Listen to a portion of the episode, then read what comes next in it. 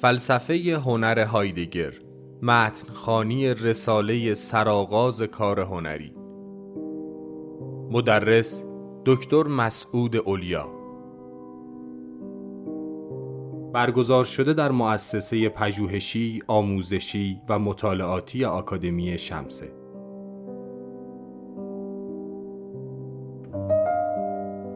رساله سرآغاز کار هنری چه بسا مهمترین اثری باشد که از مارتین هایدگر در باب هنر بر جای مانده است؟ در این درس گفتار متن محور تلاش شده است تا در پرتو خانش و شرح جزء به جزء این رساله معلفه های روی کرده پدیدار شناسانه و هستی شناسانه هایدگر به هنر در این دوره از سیر اندیشه او تشریح و وجوه اهمیت هنر و کار هنری نزد این فیلسوف بازنموده شود.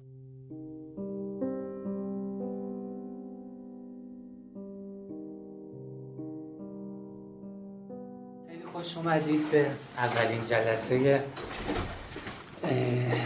این مجموعه درس گفتارها که حالا اسمش رو گذاشتیم متخانی و روشن هم است که در واقع سر و کارمون یعنی عمده سر و کارمون با یه متن مشخص فلسفی تو حوزه فلسفه هنر هست و سعی می‌کنیم تا جایی که این ده جلسه بهمون اجازه بده یه جوری تنظیم کنیم کلاس رو که کل متن رو بخونیم. یعنی حالا حجم متن خوشبختانه یا بدبختانه خیلی زیاد نیست. فکر می‌کنم برسیم این کار کنیم. من قبل از اینکه مشخصا به سراغ متن برم لازمه که چند تا نکته رو بگم درباره حالا متنی که روش کار می‌کنیم خود ساختار متن و یه نکته شاید نکته که نه شاید یه بحث مقدماتی دیگه هست که باید بهش بپردازیم. فکر می‌کنم این جلسه بیشتر به همون بحث اختصاص پیدا کنه و ما عملا از جلسه آینده شروع به خوندن متن کنیم. یعنی شروع به همخانی متن کنیم. اون بحثی که مد نظرم هست و به نظرم باید مقدمه کل این درس گفتارا قرار بگیره اینه که ما پیش از اینکه به سراغ مواجهه با روی کرده به تعبیری میشه گفت ایجابی هایدگر نسبت به هنر بریم. یعنی اون تلقی که هایدگر از هنر آنچنان که باید باشد داره. لازمه که با نقد هایدگر به روی کردی که در واقع روی کرده خودش رو به نحوی به صورت بدیلی در برابر اون روی کرد مطرح می‌کنه آشنا باشه.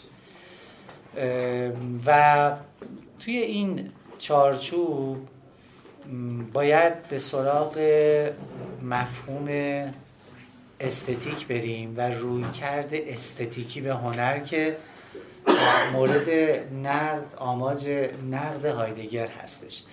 به تعبیر دیگه می‌خوام بگم که ما کارمون رو با ابتداعا با روی کرده سلبی هایدگر به هنر آغاز می‌کنیم تا زمینه فراهم بشه برای اینکه درک بهتر و دقیقتری از روی کرده ایجابی هایدگر به هنر پیدا کنیم. خب البته تو خود این متنی که ما باش سر و کار خواهیم داشت نشانه ها و اشاراتی از روی کرده سلبی هایدگر هم هست. ولی خب همه آنچه که مورد نقد هایدگر هست در روی کرده استتیکی توی این متن نیومده. بنابراین کارمون رو با این روی کرده سلبی آغاز می‌کنیم. من سعی می‌کنم تو این جلسه اون رؤوس اصلی نقد هایدگر به روی کرده استتیکی نسبت به هنر رو بیان کنم. جلسه آینده بخشی از کلاس رو در واقع اختصاص میدیم به چند تا نکته مقدماتی درباره خود این رساله. جایگاهش در اندیشه هایدگر ساختاری که این رساله داره و نحوه خانشی که ما در پیش خواهیم گرفت. فقط تا جلسه آینده خوبه که بتونید این دوتا متنی رو که خدمتتون میگم تهیه کنید. یکیش یه ترجمه ای هست از این رساله که در بین چند تا ترجمه ای که از این رساله به زبان فارسی موجود هست ترجمه بهتر و دقیق تری از اصل آلمانی هم انجام شده و ترجمه ایه که با خیال راحت میشه توصیهش کرد. شاید دیده باشید سرآغاز کار هنری تحت این عنوان ترجمه شده. آقای زیا شهابی مترجم این اثر بودن البته تا جایی که من خبر دارم چاپش تموم شده. درست میگم آره. حالا باید یه فکری برای این قضیه کنیم چون این متن در واقع متن بالینی ماست به تعبیری. باید کنار دستمون باشه. نشر هرمس چاپ کرده. ولی چند چندین بارم تجدید چاپ شده ولی اخیرا تجدید چاپ نشده. یه ترجمه انگلیسی هم از این رساله هست. البته از این انگلیسی بیش از این یه ترجمه هست. ولی این ترجمه ترجمه اخیریه از این کتاب و ترجمه دقیقی هم هست. و من خودم چندین سفر رو در واقع این دوتا متن رو با هم مقابله کردم. جز یک سری موارد خیلی جزئی اختلاف جدی هم ندیدم. یعنی اگر حالا بعضی از دوستان علاقمند باشن که در عین اینکه تو این کلاس به نوعی با این رساله سر و کار پیدا می‌کنیم. یه کار افسوده ای هم انجام بدن یعنی یک جور در واقع کار مقابله هم انجام بدن. گرچه که خب اصل آلمانیه ولی خب میگم چون این دوتا ترجمه خیلی به هم نزدیک هستن میشه در واقع این استفاده افسوده رو هم کرد از این کلاس که این متن هم در اختیارتون باشه. سطر به سطر که می‌خونیم انگلیسیش هم ببینید. البته خب استفاده ما صرفا محدود به این نیست. ما سعی می‌کنیم که مواردی که لازم هست در واقع معادله انگلیسی گفته بشه یا احیانا اختلافی اگر هست اصطلاحات و مخصوصا ببینیم که تو انگلیسی چجوری ترجمه شده. حالا یه دلیل اضافه ای هم داره چون نصر آقای زیا شعبی نصر خیلی آرکاییکه. یعنی اولش هم ممکنه اگه دوست دارید طالب این رساله سر و کار پیدا نکردن اولش ممکنه یکم احساس دافعه پیدا کنن. در واقع جمله بندی یا حتی بعضی از کلمات و معادل ها ولی من باورم اینه که یکم که جلو بریم با این نصر خون می‌گیریم و در واقع کلیدش رو به دست می‌گیریم و شاید حتی لذت هم ببریم. ولی در کل طوری هم نیست که ما نتونیم به راحتی ارتباط برقرار کنیم. بعد از اون پشت سر گذاشتن اون در واقع مرحله اول. بر صورت ما این دوتا متن رو در کنار هم داریم. در خانشمون خب بر اساس این متن آقای زیا شعابی پیش میریم ولی این هم در کنار دستمون از هر جا لازم شد یا لازم دیدم یا شما لازم دیدید در واقع به متن انگلیسی هم رجوع می‌کنیم. این کتابی تحت عنوان آفت بیتن ترک که در واقع چی می‌تونید ترجمه کنید به نظرتون؟ Off the Beaten Track همینجوری تحت لفظی معادل پیشنهاد بدید Off رو چی ترد؟ با دو تا f میشه مثلا خارج دور ها beaten track یعنی چی؟ track یعنی چی؟ track مسیر راه. خب راه در واقع پاخورده راه پاکوفته است دیگه. beaten track آفت بیتن ترک تحت لفظیش در واقع یعنی دور از مسیر پاخورده اگه حالا بخوایم یه معادلی براش پیدا کنیم تو زبان فارسی باید بگیم کوره راه. کوره راه ها در واقع راههایی هستن که پاخورده نیستن دیگه. راهیه که در واقع میریمش نهایتا. ولی راهی نیست که شارع عام نیست به قول قدما. مسیری نیست که همه توش برن. یه معادل دیگه ای که براش آوردن راه های جنگلیه. در واقع منظور هایدگر هم همینه. یعنی توصیفی که به دست میده میگه گاهی وقتا ما توی بیشه جنگلی هستیم و خب یه مسیر مشخصی داره تو اون مسیر حرکت می‌کنیم. گاهی وقتا هم خودمون یه راهی رو باز می‌کنیم. یه کوره راهی رو در واقع باز می‌کنیم. در واقع ترجمه واژه هولتسوگس در زبان آلمانی. خب چند تا نوشته هایدگر توی این متن هست که یکیش همین در واقع سرآغاز کار هنری The Origin of the Work of Art. در واقع این معادلیه که معمولا تو انگلیسی برای این رساله به کار میره. حالا اینکه چرا آقای زیا شهابی اثر هنری نذاشتن و کار هنری گذاشتن این خودش خیلی مهمه که دربارهش صحبت خواهیم کرد. اصلا تلقی هایدگر از work of art چیه؟ و چرا بهتره که به جای اثر هنری کار هنری بگیم؟ درباره این بعد صحبت خواهیم کرد. این متن رو می‌تونید توی اینترنت پیدا کنید. می‌تونید پیدا کنید PDF ش هست. اگر خواستید می‌تونید مثلا مثل این کاری که من خیلی وقت پیش کردم در واقع بدید بیرون براتون به شکل کتاب در بیارن. ولی به حال اینم در دسترس هست و ترجمه جولیان یانگ هست. جولیان یانگ خب می‌دونید یک کتابی هم داره تحت عنوان فلسفه هنر هایدگر که اون خوشبختانه به فارسی ترجمه شده. ترجمه خوبی هم داره. آقای دکتر مازیار ترجمه کردن. اون متن رو فکر می‌کنم بشه پی اون هم دیدید هست؟ هستش ها؟ خیلی خوبه. در واقع یکی از حالا من یه سری منابعی رو معرفی خواهم کرد جلسه آینده ولی یکی از منابعی که برای درک جامع تر فلسفه هنر هایدگر لازمه اون کتابه. چون این رساله سرآغاز کار هنری درسته که مهمترین متنیه که از هایدگر در زمینه هنر در دست داریم ولی یگانه متن نیست.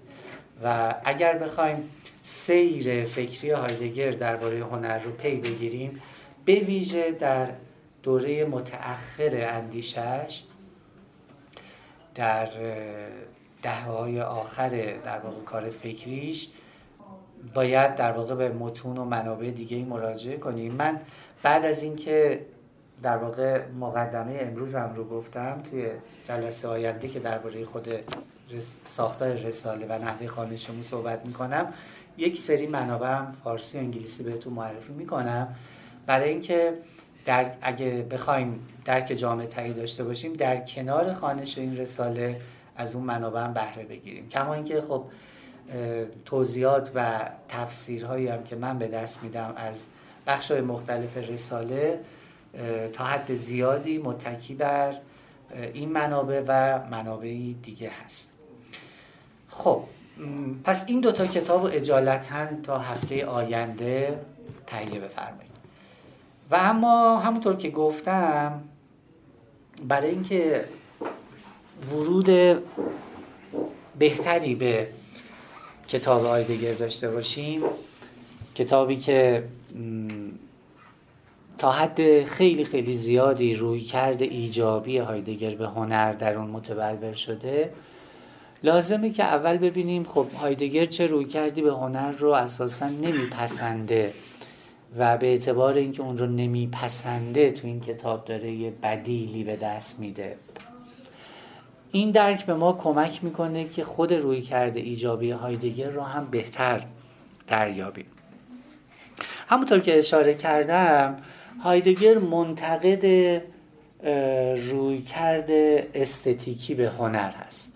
خب ما اینجا یه عبارتی داریم روی کرده استتیکی به هنر. در واقع اون واژه کلیدی توی این عبارت که نیاز به توضیح داره همون صفت استتیکی هستش. واژه استتیک حالا به شکل اسمی aesthetics و به شکل صفتی استتیک به چند معنا به کار میره در به اصطلاح discourse هنری. اگه بخوام خیلی به اجمال اشاره کنم گاهی وقتا واژه استتیک به معنای علم ادراک حسی به کار میره. یا اون چیزی که ما می‌تونیم بهش بگیم حسیات. به طبع تعبیرهایی مثل ریاضیات طبیعیات ها. ما خیلی وقتا برای اشاره به علوم در واقع به این صورت عبارت های از این دست رو به کار می‌بریم. طبیعیات یه علم ریاضیات یه علم. حسیات هم در واقع یه علمه که ما رو بیشتر یاد کدوم فیلسوف آلمانی میندازه؟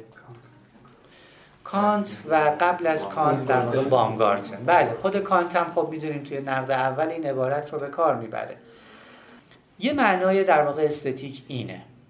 معنای دیگه استتیک در واقع چیزیه که می‌تونیم بگیم که علم امر زیبا. یعنی اینجا فقط ناظر به زیبایی هست. چیزی که گاهی وقتا ازش تحت عنوان کالیستیک هم یاد می‌کنن کالیستیکس. از واژه کالون در زبان یونانی اومده به معنی زیبا. یعنی اینجا یه معنای اخصی از استتیک مد نظره. یعنی مجموعه بحثایی که ناظر است به خود زیبایی. زیبایی چیه؟ چه انواعی داره چه اقسامی داره چگونه درکش می‌کنیم یعنی یکی از کیفیاتی که تو حوزه هنر و زیبایی شناسی به معنای عامش باش مواجه میشیم. به اون میگیم در واقع زیبا شناسی به معنای اخص کلم این معنای دومه. گاهی وقتا استتیک مترادف با فلسفه هنر به کار میره. یعنی مترادف با فیلاسفی آف آرت. مترادف با فلسفه هنر. مثلا ممکنه اسم گروه دانشگاهی باشه گروه زیبایی شناسی ممکنه اسمش باشه گروه فلسفه هنر مثلا. ممکنه تو گفتار خودمونم خیلی وقتا استتیک رو به کار ببریم. منظورمون در واقع دانشی باشه که ناظر به آثار هنری هستش. خب اینم معنای سومه. اما یه معنای چهارمی هست که در اون معنای چهارم استتیک اعم از فلسفه هنره. اعم از فلسفه هنر. یعنی فلسفه هنر یه بخششه. یه دایره بزرگ aesthetics. حالا ما تلفظ فرانسه رو معمولا به کار می‌بریم. میگیم استتیک بدون اون s ه یه دایره بزرگی داریم به نام استتیک که بخشیش philosophy of art. بخشیش فلسفه هنر. و این کلش. چرا بخشیش فلسفه هنره؟ پس بقیهش چیه به نظرتون؟ چه حوزه دیگه ای هست که تو استتیک ما بهش می‌پردازیم ولی جزی از فلسفه هنر نیست؟ اصلا هستی همچین چیزی به نظرتون؟ آفرین زیبایی شناسی طبیعت دقیقا. یعنی استتیک به معنای عامش هم شامل زیبایی شناسی هنر میشه هم شامل زیبایی شناسی طبیعت میشه. هگل اتفاقا خیلی سعی می‌کنه که استتیک رو بیاره سمت فلسفه هنر. یعنی اون وجه فلسفه هنریش رو پررنگ کنه. چرا؟ چون هگل تاکید می‌کنه که زیبایی هنری برتر از زیبایی طبیعیه. چون وجود و این دو تا بله اصلا خودش هم یک جور استتیک طبیعت هم داره. ولی قلبه هگل چنانه که در واقع انگار بعد از هگل این جریانی که زیبایی شناسی رو مسابق با فلسفه هنر می‌گیره خیلی پررنگتر میشه. گرچه که خب توی قرن بیستم در واقع توی دهه آخر قرن بیستم یک جور بازگشت به زیبایی شناسی طبیعت رو داریم که خب من یه درس گفتاری هم اینجا داشتم درباره زیبایی شناسی طبیعت. اگه دوستان علاقمندن می‌تونن به اون بحث مراجعه کنن. ولی به هر صورت فعلا داریم سمنتیک به اصطلاح. استتیک رو بررسی می‌کنیم. پس به معنای چهارم استتیک اهم از فلسفه هنره. و بهتره که بهتره که اگه شما نگاه کنید مثلا تو خیلی از دانشگاه غربی هم خیلی کم پیدا می‌کنید که مثلا یه رشته دانشگاهی داشته باشن تحت عنوان فلسفه هنر. بیشتر استتیکس دارن. به خاطر اینکه باید انقدر جامع باشه که بحث‌های زیبایی شناسی طبیعت رو هم در بر بگیره ولی خب ما خودمون من خودم که تو دانشگاه هنر هستم خب رشته ما اسمش فلسفه هنر یعنی در حالی که خب تو رشته ما از زیبایی شناسی طبیعت هم صحبت میشه. بنابراین بهتر بود که یه عنوانی باشه که جامعه اینا باشه. حالا بگذاریم که اصلا خود واژه استتیک چقدر واژه مناسبیه برای اشاره به این مبحث. خود هگل هم نقدی داره درباره خود این اصطلاح. تا همون ابتدای درس گفتارهای استتیکش. اما استتیک به یک معنای پنجمی هم به کار میره. تا شد چهار تا دیگه درسته؟ به یک معنای پنجمی هم به کار میره که به اون معنای پنجم ما اینجا نظر داریم. اون معنای پنجم البته بی ارتباط با در واقع استتیک به معنای اول نیست و همینطور بی ارتباط با استتیک به معنای چهارمی که گفتم نیست. در واقع استتیک رو گاهی وقتا ما به ویژه در مقام صفت به ویژه در مقام صفت به عنوان نوعی نگرش و مواجهه با هنر به کار می‌بریم. نوعی روی کرد به هنر به کار می‌بریم که ازش تحت عنوان نگرش استتیکی به هنر یاد می‌کنیم. ازش تحت عنوان نگرش حالا زیبایی شناختی یا استتیکی به هنر یاد می‌کنیم به این معنای خاص. مثلا به این معنای خاص ما میگیم که متفکرهایی مثل افلاتون یا ارسطو استتیک ندارن به معنایی که مد نظر ماست.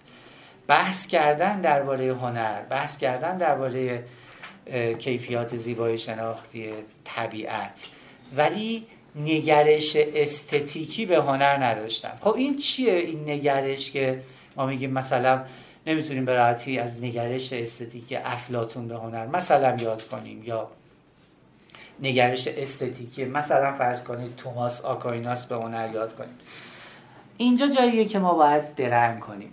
البته همونطور که گفتم نگرش استتیکی به هنر بی ربط به بعضی از اون معانی که گفتم نیست. ولی اگه بخوایم نگاه هایدگر رو توصیف کنیم به نگرش استتیکی به هنر و از اون دریچه وارد بحث بشیم که قاعدتا هم باید از اون دریچه وارد بشیم چون هایدگر معتقده که دوران ما تحت سیطره نگرش استتیکی به هنر هست. باید ببینیم که خب چه معلفه هایی رو می‌تونیم بر بشماریم در نگرش استتیکی به هنر. خب اینجا در جاییه که حالا سعی می‌کنم به اختصار توضیح بدم که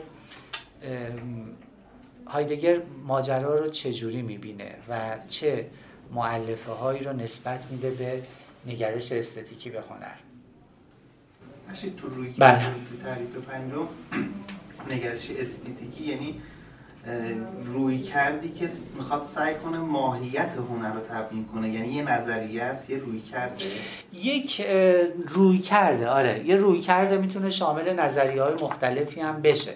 الان می‌خوایم ببینیم همون روی کرده چیه و چرا هایدگر اون روی کرد رو نقد می‌کنه. ببینید هایدگر توی یکی از کتاباش کتاب نیچه در جلد اول کتاب نیچه که در اون کتاب می‌پردازه به هنر به مسابه نمودی از اراده معطوف قدرت نزد نیچه. اونجا در واقع میگه که شگیری نگرش استتیکی به هنر حاصل نوعی در واقع پاره پاره شدن تجربه بشریه تجربه انسانیه. یعنی میگه که مفهوم استتیک که می‌دونید از واژه آیستسیس در زبان لاتین میاد به معنای ببخشید یونانی میاد به معنای ادراک حسی پرسپشن میگه همون جوری در واقع شکل گرفته که فرض کنید واژه لاجیک که از لوگوس یونانی میاد شکل گرفته. یا اتیکس به معنی علم اخلاق که از اتوس یونانی میاد. در واقع هایدگر معتقده که در دوره مدر از عمدتا از دکارت به این سو ما با نگرشی به هنر مواجه میشیم که در اون نگرش هنر با توجه به پیوندی که یا بحث درباره هنر با توجه به پیوند خاصی که با حسیات پیدا می‌کنه با آیستسیس پیدا می‌کنه با در واقع ادراک حسی پیدا می‌کنه با لذت پیدا می‌کنه لذتی که از طریق ادراک حسی حاصل میشه. و در یک کلام می‌تونیم بگیم با سوژه پیدا می‌کنه. جنبه سوبژکتیو پررنگی پیدا می‌کنه. یعنی هنر و تجربه در واقع ما از هنر و همینطور از طبیعت از حیث در واقع تجربه زیبایی شناختی که از طبیعت ممکنه داشته باشیم خیلی با مفاهیمی گره می‌خوره که این مفاهیم عمدتا ناظر به سوژه. وقتی ما صحبت از حس می‌کنیم و اولا و اساسا تجربه هنری رو تجربه تعریف می‌کنیم که حس ما رو درگیر می‌کنه. دیگه رجوع کنیم در واقع مسیر تاریخی شکلگیری خود مفهوم استتیک و نسبتی که با آیستسیس داره و پیوندی که مثلا نزد بامگارتن بین حسیات و زیبایی شناختی می‌بینیم اتفاقی که میفته اینه که تجربه حسی ما اولا و اساسا. به نحوی اون مدخل و اون مجرا و اون مسیر اصلی میشه که ما از طریق اون با هنر مواجهه پیدا می‌کنیم با طبیعت مواجهه پیدا می‌کنیم. ببینید وقتی که مثلا کانت صحبت از این می‌کنه که زیبا عبارت است از لذتی آری از علقه فارغ از علقه یا مثلا وقتی شوپناور در واقع صحبت از این می‌کنه که تجربه زیبایی شناختی تجربه که در اون ما چند سباهی اندکی آسایش پیدا می‌کنیم از در واقع نیروی فراگیر اراده یا خواست که تمام وجود ما و تمام جهان رو در می نورده نهایتا اون چیزی که در چنین اوصافی دست بالا رو داره تجربه سوژه است حتی وقتی که کانتین لذت رو در واقع از سطح سوژه فردی به یک معنی فراتر می‌بره و یک جنبه بینا سوبژکتیو بهش میبخشه باز هم اینجا سوژه دخیل هست یعنی ببینید نفس این که مفهوم مثل لذت دست بالا رو پیدا می‌کنه حاکی از چیه؟ حاکی از اینه که یک چیزی، یک حسی، یک تجربه ای در سوژه هست که اون تجربه است که نهایتا داره رقم می‌زنه داوری ما رو درباره امور زیبایی شناختی به معنای عام کلمه. یعنی امر زیبا از اون حیث که متعلق ادراک من قرار می‌گیره مد نظر هست. یک جور در واقع سوژه محوری یک جور قلبه امر سوبژکتیو رو در این روی کرد می‌بینیم. هایدگر معتقده که در واقع ما تو دورانی به سر می‌بریم حالا در زمانی که هایدگر داره صحبت می‌کنه که اون در واقع سوبژکتیویسم اون اومانیسمی که به نحوی یا فردگرایی که به نحوی از انها حتی ریشهاش رو میشه خیلی خیلی قبلتر برد. میشه تا یونان باستان برد. در حوزه هنر به نحوی به شکوفایی رسیده و سیطره پیدا کرده. در واقع آیدگر مثلا اگه بخوایم منظر آیدگر نگاه کنیم درسته که دکارت خیلی بحث مدونی درباره زیبایی شناسی نداره. ولی نگاه دکارتی کوگیتوی دکارتی اون در واقع خود بنیادی سوژه دکارتی در پس نگرش به هنر هم حضور داره. در واقع به یک معنی دکارتی که از بنیانگذاران نگرش امروزی ما به هنر هست. ولی اینکه مشخصا درباره هنر خیلی صحبت نکرده آیدگر معتقده که ما در واقع توی مواجههی که امروز با هنر داریم هنر رو در واقع به نحوی به عنوان یک بخشی از تجربهمون در نظر گرفتیم. یه بخش دیگه مثلا تجربه داریم علم تجربه دیگه داریم و چیزای دیگه.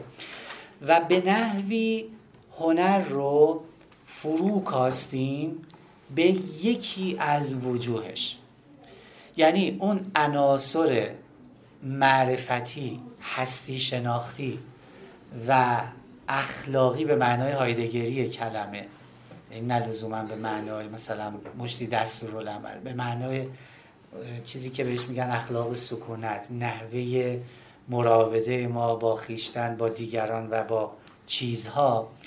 اون شبکه در واقع تو در تو و پرباری رو که هنر در حالت اصیل خودش می‌تونه از آن خودش کنه و در اون چارچوب معنادار بشه اون فرو کاسته شده به اینکه تجربه هنر به واسطه قرار گرفتنش زیل نگرش استتیکی قراره برای ما فراهم آورنده در واقع نوعی خوشنودی نوعی لذت نوعی فراغ خاطر و نوعی تسکین باشه. به این اعتبار در واقع اون کاری رو که مثلا فرض کنید پوزیتیویستا با اخلاق کردن و مثلا اومدن گفتن که گزارهای اخلاقی شبه گذارن در واقع معرفتی به ما نمیدن. صرفا بیان عواطف ما هستن. یک جور در واقع ایموشنیزم یه جور عاطفه انگاری. به این معنی که مثلا اگر من میگم دروغ بد است این یک گزاره نیست بلکه حاکی از عاطفه من نسبت به عملی به نام دروغ گفتن. انگار که من با این جمله گفته باشم دروغ اه چه چیز بدی مثلا. هایدگر معتقده که در واقع ما امروزه در زیست هنریمون حالا اینکه میگم ما به شکل خیلی کلی دارم میگم فارغ از استثناء انگار که نوعی از مواجهه با هنر داریم انتظاراتی از هنر داریم که این انتظارات خیلی تنک مایه است خیلی فقیره کم مایه است. در واقع انگار ما اولا و اساسا از هنر انتظار داریم که برای ما مجموعه از تجربه های استتیکی فراهم کنه. یک جور فراغتی برای ما ایجاد کنه به نحوی تنهایی ما رو پر کنه به نحوی هنر رو در اون تقابل کار و فراغت در قسمت فراغت قرار میدیم. یک جور آسایش برای ما ایجاد کنه.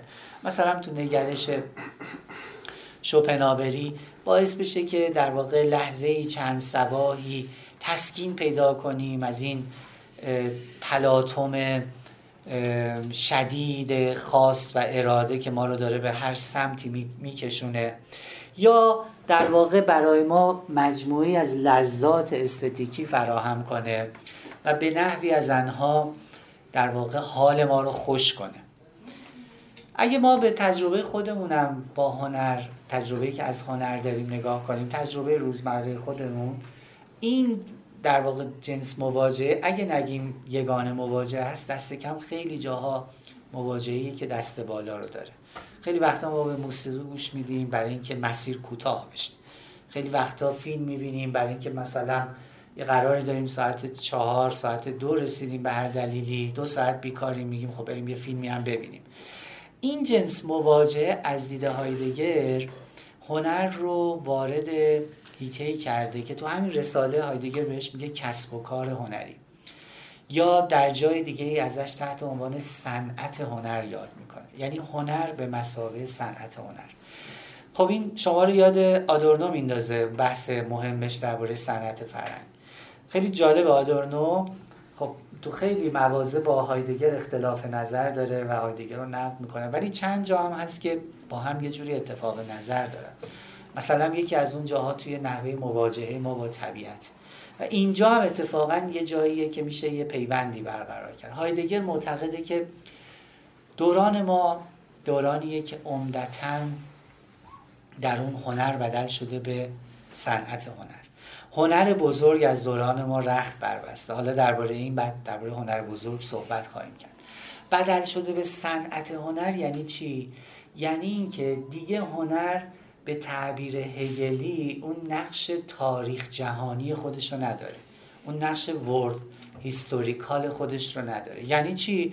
هنر بله تو زندگیمون خیلی نقش داره خیلی میریم سراغش ولی دیگه نیاز مطلق نیست. دیگه یک امری نیست که اگه نباشه یه چیز ضروری رو از دست داده باشیم. به تعبیری که یانگ به کار می‌بره میگه مثل اینه که ما یک سوپرمارکت عظیم فرهنگی داریم. تو بعضی از قرفه ها در واقع کالاهای هنری داریم. تو برخی قرفه ها در واقع کالاهای فرهنگی دیگه داریم. یکی ممکنه با ورزش حس خوبی پیدا کنه یکی ممکنه با هنر حس خوبی پیدا کنه یکی ممکنه با یه چیز دیگه. یعنی در واقع هنر بدل شده به کالایی کالای فرهنگی در میان سایر کالاها. این کالا می‌تونه به ما تسکین بده می‌تونه آرامش بده می‌تونه حتی لذت های روحانی هم به ما ببخشه. این لزوما لذت جسمانی مد نظر نیست. اما نکته مهم اینه که همه اینها در نهایت اون نقش پررنگی رو که هایدگر برای هنر قائل هست ایفا نمی‌کنه. از کی ببینید هایدگر معتقده که نگرش استتیکی به هنر ریشه هاش به یونان برمیگرده. میگه در واقع با اون اومانیسم نهفته ای که در دل اندیشه افلاتون بود اون نگرش مطرح شد. ولی تا به بار بشینه تا در عمل هم هنر استتیکی بشه خیلی طول کشیده. یعنی از دوران ما. عمدتا منصوبش می‌کنه از دوره روشنگری به بعد. از قرن 18 به ولی خب تو قرن 20 اتفاقا جلوه رو خیلی پررنگ می‌بینی. حالا جلوه چیا هست؟ یکی از جلوه همینه که گفتم. یعنی هنر بدل به صنعت هنرش. دوم اینکه وقتی چیزی بدل به صنعتی میشه نخبگان خاص خودش رو پیدا می‌کنه. یعنی یه عده‌ای هستن که متخصص اون صنعت میشن. یه عده‌ای هم هستن که مصرف کننده خاص اون صنعتن. علاقمندن به اون. و آروم آروم یک در واقع کالتی شکل می‌گیره یک جمع نخبگانی شکل می‌گیره که اینها اهل هنرند و بقیه اهل هنر نیستند. اینها متخصص هنرند. اینها در واقع نخبه هنرند. و آروم آروم در واقع یک جنبه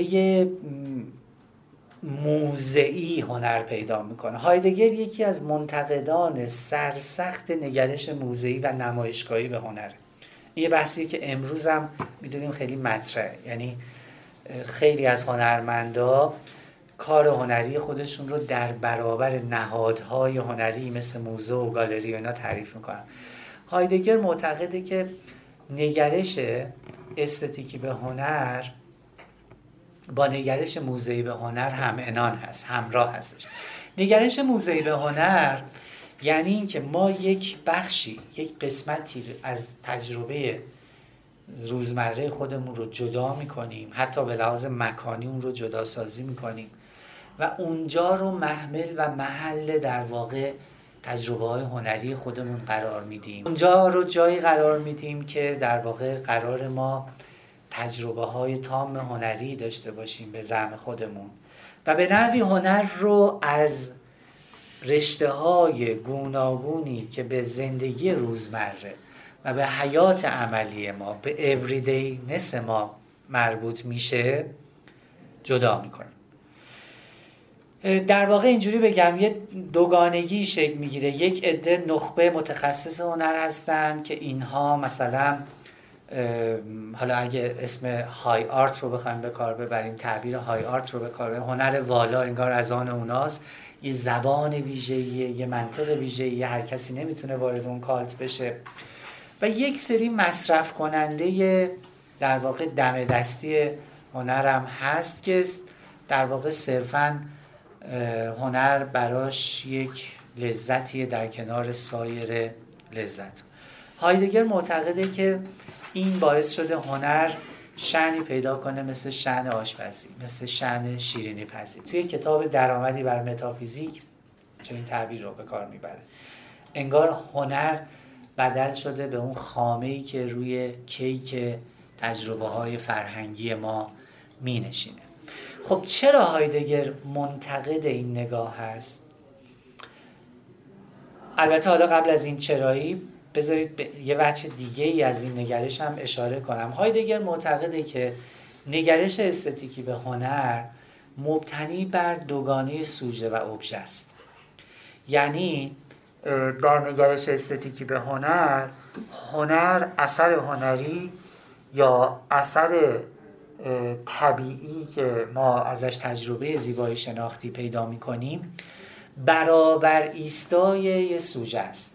یعنی سوژه یک سو ایستاده و اثر آن سو بیرون ایستاده و در واقع ما وقتی می‌خوایم اثر رو ادراک کنیم به یک معنی از خود به در میایم با اثر مواجهه پیدا می‌کنیم لذتی می‌بریم چیزی از اثر به ما می‌رسه و نهایتا تو دل این رابطه دوگانه سوژ و ابژه این تجربه رو از سر میگذرونیم. ولی چنان که بعضی از مفسرین هایدگر گفتن هایدگر موزش هم پیشا زیبایی شناسانه است هم پسا زیبایی شناسانه. یعنی هم پیشا استتیکیه هم پسا استتیکی به این معنی که پسا استتیکیه به خاطر اینکه می‌خواد یک جور هنر غیر استتیکی رو مطرح کنه چیزی که اینجا تو این رساله خواهیم دید. اما چرا پیشا استتیکی هم هست؟ به این اعتبار که هایدگر معتقده که بر اساس بحث مفصلی که توی هستی و زمان می‌کنه و ارجاعتون میدم به اون کتاب هایدگر خیلی بر به هم پیوستگی در واقع انسان و جهان تاکید می‌کنه با اون مفهوم مهم در جهان بودن ما و این دری که توی عبارت در جهان بودن هست یه در پیشا نظریه یه در پیشا تئوریکه به این معنی که هایدگر معتقده که ما اولا و اساسا درگیر و درامیخته با جهانیم. بعدم هست که ممکنه از جهان فاصله بگیریم جهان رو موضوع تعمل نظری خودمون قرار بدیم. به این اعتبار هایدگر معتقده که اگر ما بخوایم پیشا استتیکی به هنر نگاه کنیم باید برگردیم به یک تجربه سراغازینتر هنر. و اون تجربه سراغازینتر هنر تجربه که در اون اثر هنری نه به عنوان ابژه‌ای در برابر من نه به عنوان ابژه‌ای که روبروی من ایستاده بلکه به عنوان ابژه‌ای که من ابژه نه به عنوان امر حاضری که من در حضور اون در واقع اصلا تجربه رو می‌فهمم یعنی چی. اینجا خیلی ما رو یاد حتی گادامر هم میندازه. در واقع شاید گادامر ما رو یاد هایدگر بندازه چون از این جهت وامدار هایدگر هست. یعنی در واقع چگونه هنر در پس زمینه جهان جهان ما رو شکل میده؟ نه اینکه ما یه جهانی داریم حالا تو این جهان یه سری آثار هنری هم هستن باهاشون مواجهه استتیکی پیدا می‌کنیم تجربهشون می‌کنیم. نه.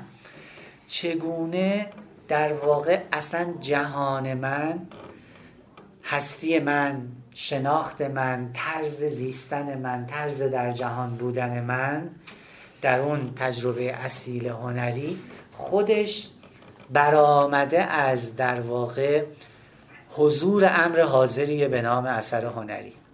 هایدگر میگه تجربه قرار گرفتن در برابر اثر هنری. این که اثر هنری به عنوان ابژه‌ای در برابر ما باشه خیلی فرق می‌کنه با تجربه در واقع ایستادن در حضور اثر هنری. نفس کشیدن در اتمسفر اثر هنری در فضای اثر هنری. حالا این دومی البته نیاز به توضیح داره تو این رساله خواهیم دید که دقیقا منظور هایدگر چیه. در واقع هایدگر می‌خواد بگه که کار هنری دقیقا کار هنری نه یک حوزه مجزایی از تجربه ما که عمدتا با حسیات سر و کار داره عمدتا قراره به ما لذت ببخشه آسایش ببخشه. بار ما رو سبک کنه حس خوبی بهمون بده احوال ما رو بهتر کنه. نه. کار هنری در واقع ابعاد مختلف وجود ما رو درگیر می‌کنه. یعنی هم جهان من رو شکل میده هم شناخت من رو از جهان شکل میده و هم در دل این شناخت به من میگه که چی مهمه چی مهم نیست. چه چیزی هست؟ یعنی از حیث هستی شناختی و چی مهمه؟ از حیث آکسیولوژیک یا ارزش شناختی. هم درباره آنچه هست و هم درباره اینکه در میانه آنچه هست چه باید کرد و چگونه باید رفتار کرد چگونه باید در جهان سکونت گزید با من صحبت می‌کنه. در واقع کار هنری برای هایدگر افزون بر اون جنبه اگه بگیم affective عاطفی emotional هیجانی هر چی بگیم احساسی واجد جنبه های هستی شناختی این کار هنری مناطق مختلف هستی رو برای ما ترسیم می‌کنه. روابط اینا رو نشون میده. و هم واجد جنبه معرفت شناختی یعنی کار هنری شناختی از خیشتن از جهان و از نسبت من با جهان در اختیار می‌ذاره. و هم واجد جنبه اتیکال یا اخلاقی به معنای پروپیمان کلمه نزد آیدگره یعنی کار هنری در عین اینکه به من میگه من کجا ایستادم در چه جهانی به سر می‌برم به من اینم میگه که در این جهان چگونه عمل کنم چگونه رفتار کنم چگونه سکونت بگزینم. اون چیزی که باز تکرار می‌کنم اخلاق سکونت رو به من نشون میده. ببینید تا همینجا ما متوجه شدیم که هایدگر خیلی خیلی خیلی هنر براش مهمه. یعنی اون جایی که نگرش هایدگر متمایز میشه از نگرش استتیکی به هنر یکی از اون جاها همینه که هایدگر انقدر هنر براش مهمه که نمی‌خواد هنر رو بسپره به نگرش استتیکی به هنر. یعنی معتقد این نگرش اون مجموع نقش ها کارکردهایی که هنر بالقوه واجد اونا هست رو فرو میکاهه به یک یا چند جنبه عمدتا نازل. و بعد نکته مهم دیگه اینه که در نگرش ایجابی هایدگر به هنر خواهیم دید که هایدگر اصلا به نگاه نخبه گرایانه به هنر قائل نیست. یعنی برای هایدگر کار هنری کاریه که با یه قومی سخن میگه. با مجموعه گسترده از مخاطبان سخن میگه. کار هنری بزرگ هنر بزرگ هنری نیست که یک عده خاصی یه سری نخبه کارشناس فقط اون رو بفهمن و در جهان اونا صرفا حضور داشته باشه. به همین دلیل هست که آیدگر خیلی با نگرش موزهی به هنر موافق نیست. اصلا معتقد نگرش موزهی به هنر کار هنری رو از کار بودن میندازه بدلش می‌کنه به شی. حالا درباره این بعد مفصل توضیح میدم.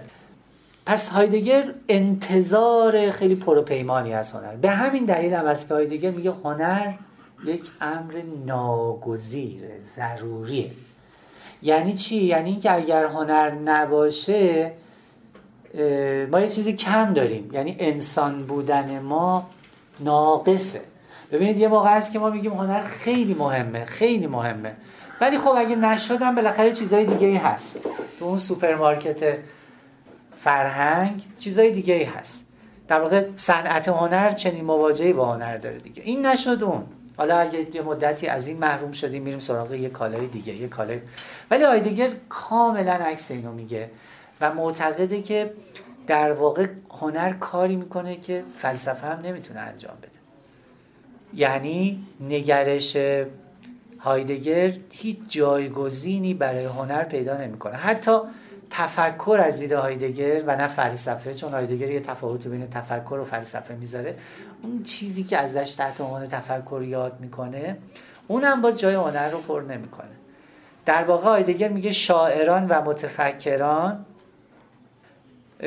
اینها یعنی متفکران نمی‌تونن جای شاعران رو بگیرن. یه همخیشی بینشون هست ولی در این حال هر کدوم سر جای خودشونه. مثل قله هستن تعبیری که به کار می‌بره که در واقع هر کدوم سر جای خودشون قرار داره. با البته نسبت هایی که بینشون هست. خب حالا نگاه کنید. گفتیم که نگاه روی کرده هایدگر هم پسا استتیکیه هم پیشا استتیکی چنان که یکی از مفسران هایدگر تامسون به درستی اشاره می‌کنه ما نباید گذار هایدگر از نگرش استتیکی رو به معنای در واقع جنگ و ستیز هایدگر با نگرش استتیکی در نظر بگیریم. هایدگر کلا یه جایی اشاره می‌کنه که اصلا توی عالم تفکر این نگاه که در واقع ما خیلی آنتاگونیستی به قضیه نگاه کنیم. بگیم با این نظریه میرم به جنگ اون نظریه و اون رو مغلوب می‌کنم. نه اصلا میگه این نگاه نگاه درستی نیست. به جاش خودش یه تعبیری به کار می‌بره که اگه بخوایم اون تعبیر رو ترجمه کنیم به فارسی چیزی هست از جنس از سرگذراندن یک وضعیت و آروم آروم رها شدن از بند تاثیر اون وضعیت. یعنی آیدگر اتفاقا معتقد ما باید بریم تو بطن و متن نگرش استتیکی. این نگرش رو از سر بگذرونیم. مثل مثلا وقتی که ما یک ملالی رو تجربه می‌کنیم یا یه بیماری رو تجربه می‌کنیم از درون این رو از سر بگذرونیم آروم آروم بتونیم از درون بفهمیمش و از بند تاثیرش رها بشیم. چون آیدگر خیلی قائل به این نیست که یعنی اون نگرش پرومتوا رو قبول نداره که انسان می‌تونه خودش به دست خودش همه چیز مقدرات خودش رو رقم بزنه. یعنی اون چیزی که بعضی هم مفسرین آیدگر گفتن نایکیزم. نیکه یا نایک که مارک کفش هم هست. خب خدای چی بود؟ پیروزی و فتح بود دیگه. در واقع هایدگر به این قهرمان باوری به این هیرویزم باور نداره چرا؟ چون معتقده که در واقع هستی تاریخی داره و در ادوار مختلف هستی مواقف مختلف هستی ممکنه یک نگرشی به عالم و آدم غلبه پیدا کنه که لزوما هم حاصل کنش و اختیار آدمی نباشه. نه اینکه آدمی هیچ نقشی نداره. می‌خواد سلب کنه این رو که فکر کنیم آدمی یگان عامل موثر در تاریخ هستیه. به خاطر همین آیدگر میگه که ما باید این نگرش استتیکی رو از سر بگذرونیم. بفهمیمش از درون درکش کنیم و آروم آروم از بند تاثیرش خلاص بشیم. خب اینجاست که در واقع هایدگر اشاره می‌کنه. به ویژه حالا یکم منابعی که جلسه بعدم معرفی می‌کنم همون کتاب نیچه هایدگره. تو اون کتاب هایدگر تو بحثش از نظریه هنر نیچه به نکته مهمی اشاره می‌کنه و اون اینه که نگرش استتیکی به هنر نگرشی که هنر رو اولا و اساسا از منظر تجربه های زیسته عمدتا حسی ما در نظر می‌گیره و هنر رو عمدتا سوبژکتیو می‌کنه در تحلیل نهایی ختم میشه به اون چیزی که نیچه بهش میگه فیزیولوژی کاربردی. نیچه در یکی از کتابهای خودش میگه زیبایی شناسی به منزله فیزیولوژی کاربردی. یعنی در واقع خب می‌دونید دیدگاه نیچه درباره هنر خیلی فراز و فرود داره. ولی یکی از دیدگاه متأخر نیچه اینه که نهایتا انتظاری که ما از استتیک داریم اینه که قوای حیاتی ما رو اون چیزی که نیچه بهش میگه سرمستی به عنوان مهمترین عنصر در تجربه استتیکی. این رو در ما بپرورونه گسترش بده احساس قدرت و قوت بیشتری کنیم. و نهایتا احساس سرمستی بیشتری حاصل کنیم. و این در واقع چیزیه که ازش تحت عنوان فیزیولوژی کاربردی یاد می‌کنه. یعنی زیبایی شناسی به منزله فیزیولوژی کاربردی. زیبایی شناسی انگار قراره دستورالعملی در اختیار ما بذاره که چگونه می‌تونیم این ویژگی ها رو در خودمون پرورش بدیم. چگونه در مواجهه با فلان موسیقی من احساس کنم که قوای حیاتیم پرشورتره. توی خیلی از رد و ابطالایی که نیچه نسبت به خیلی از آثار هنری داره از همین منظره دیگه. یعنی میگه مثلا این اثر هنری خوب نیست به خاطر چی؟ به خاطر اینکه زندگی کنه زندگی کشه. در واقع ارزش های حیاتی رو پایمال می‌کنه. یا به جای اینکه ما را دعوت کنه به آریگویی به حیات به زندگی یک جور نفی زندگی رو افاده می‌کنه القا می‌کنه. هایدگر در واقع معتقد این جنس نگاه که نوعی روانشناسانه کردن تجربه هنری ما هم هست. این نگاه حاصل در واقع همون سوبژکتیویسمیه که به اینجا ختم میشه. و بعد نکته مهم دیگه اینه که این نگرش در واقع سوبژکتیویستی به هنر در دوره که ما توش به سر می‌بریم یعنی در مقطع متأخر دوران مدر از دید هایدگر یک گام جلوتر هم برمیداره. به یک چیزی ختم میشه که ازش تحت عنوان سوبژکتیویسم مضاعف یاد کردن. ببینید از دید آیدگر سوبژکتیویسم کلا یعنی چی؟ اصالت سوژه یا سوژه گرایی سوژه محوری یعنی چی؟ یعنی اینکه انسان نهایتا هم به لحاظ معرفتی و هم به لحاظ practical معیار بشه. یعنی انسان معیار به تعبیر معروف پروتاگوراس معیار هستی چیزهایی که هستند و نیستی چیزهایی که نیستند. سلطه پیدا کنه و به شکل عملی سلطه پیدا کنه بر تمامیت آنچه هست. این از دید هایدگر سوبژکتیویسم در حالت کلیش هستش. ولی هایدگر توی بحثی که درباره تکنولوژی داره معتقده که این سوبژکتیویسم ممکنه یک صورت مضاعفی هم پیدا کنه. و اون کجاست؟